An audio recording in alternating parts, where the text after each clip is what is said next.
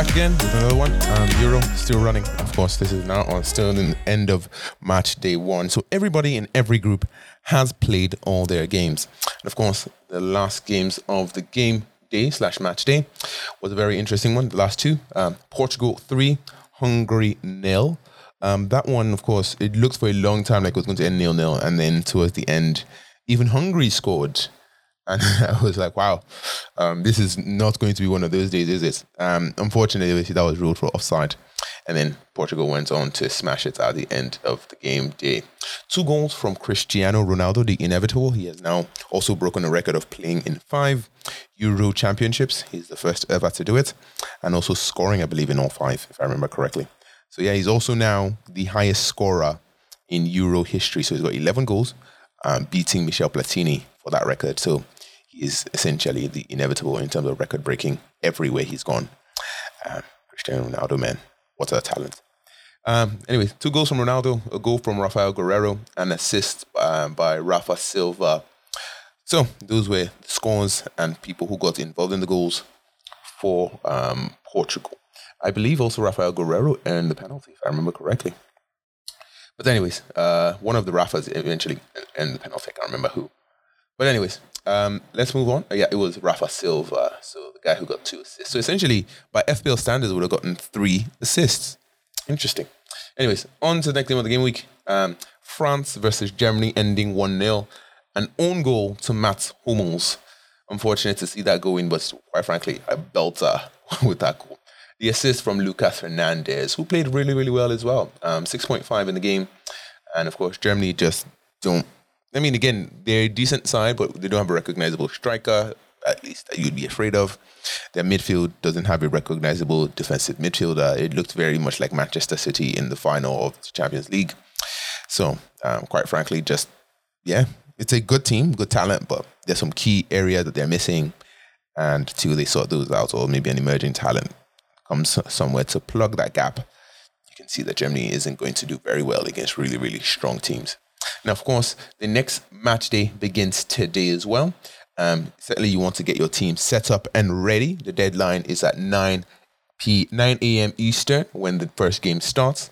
Starts with Finland against Russia, Turkey at Wales, and of course, Italy taking on Switzerland. I personally will be going with my limitless chip for this match day. Um, of course, I'm targeting the France versus Hungary game towards the end of the match day. That's on the Saturday.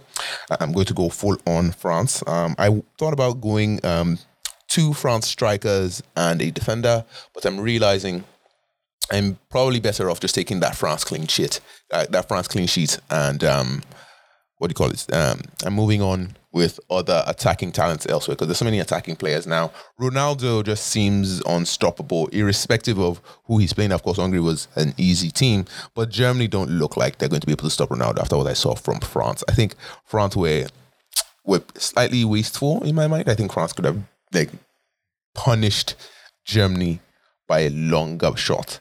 And of course, having seen what Portugal have in terms of talent, Diogo Jota, Bruno Fernandes, Bernardo Silva, Ronaldo, um, Rafael Guerreiro on one side, Rafa Silva.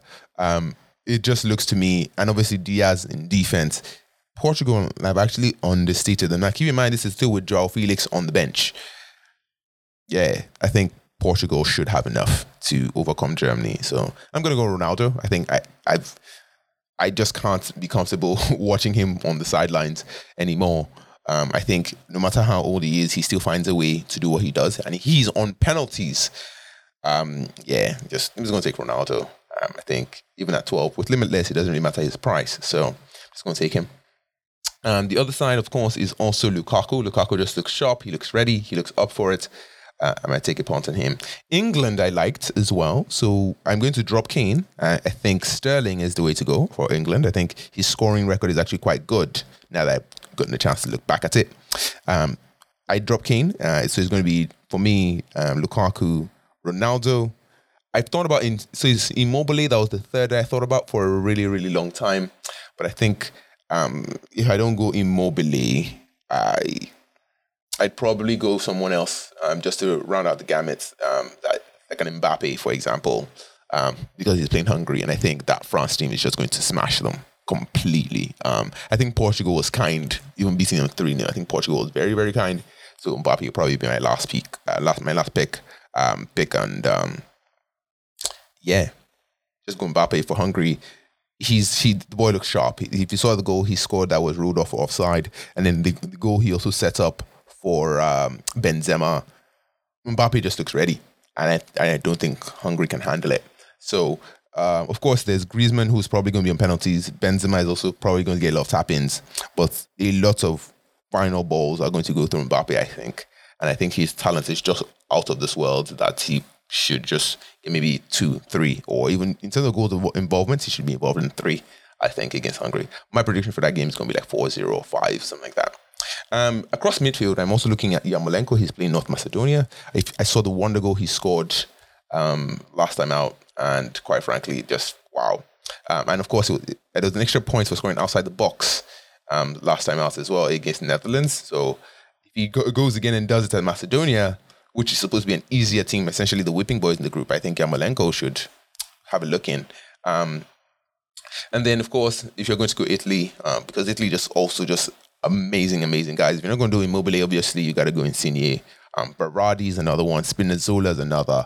Um, of course, you want to go into goal post as well. Donnarumma is just a is rock st- is rock steady. Just just you just yeah yeah in front with Chiellini, Bonucci. Yeah, there's yeah just take Donnarumma. I, I don't think Switzerland are going to do anything against Italy. Again, this is what I think based on what I've seen. Um, Switzerland may show up, may to me turn up because I mean they have the talent. You know, Ricardo Rodriguez, there's um, Xherdan Shaqiri, um, Granit Xhaka, Seferovic, uh, Embolo, who scored last time out. So I mean, there's still players who can do something. That let's not discount that at all. But Italy, based on their record, again, 28 games unbeaten, they've not conceded a goal. I believe in like the last eight matches or something ridiculous like that. Like Italy, by form, is a really really strong team, and the stats as well. Um, so I I would recommend Italy in that way. Um, on the Belgium side, of course, number one in the world, they've got Lukaku. If you're not going to take him, I don't know why you wouldn't, but take Lukaku. Uh, Meunier, who's also coming from Timothy Castagne, and he's ultra attacking. And now Denmark don't have Christian Eriksen anymore. I'm not sure they have a lot of attacking talents like that that would trouble Belgium um, and wouldn't allow um, Meunier to just run and bomb forward. Keep in mind, we still think that Kevin De Bruyne is going to show up at some point in this tournament. When that is, we do not know for sure. But Kevin De Bruyne is still to be unleashed on this, on you know, on the Euros. So, I mean, there's still so much more to come from Belgium. Um, currently, he's in contention by the um, metrics to start the next game, but it's doubtful uh, in terms of his. Um, this is Kevin De Bruyne I'm talking about right now. So he's doubtful to start, but it says he's in contention to start. So you never know if if Kevin De Bruyne comes available. Um, and also keep in mind, Hazard didn't play the full match. I think last time he only played about 20 something minutes. So Hazard is also someone who can come in and do a job. I mean, yeah. So Belgium should smash Denmark as well. So options available. Um, if you're going to go limitless, certainly try that out. Um, if you're going to go wildcard, of course, have fun. Keep in mind and remember, after match day three, there is going to be unlimited transfers again by default. So whether you use your wildcard or not, whether you use your limitless chip or not, there is um, essentially by default a wildcard coming by the end of the group stage.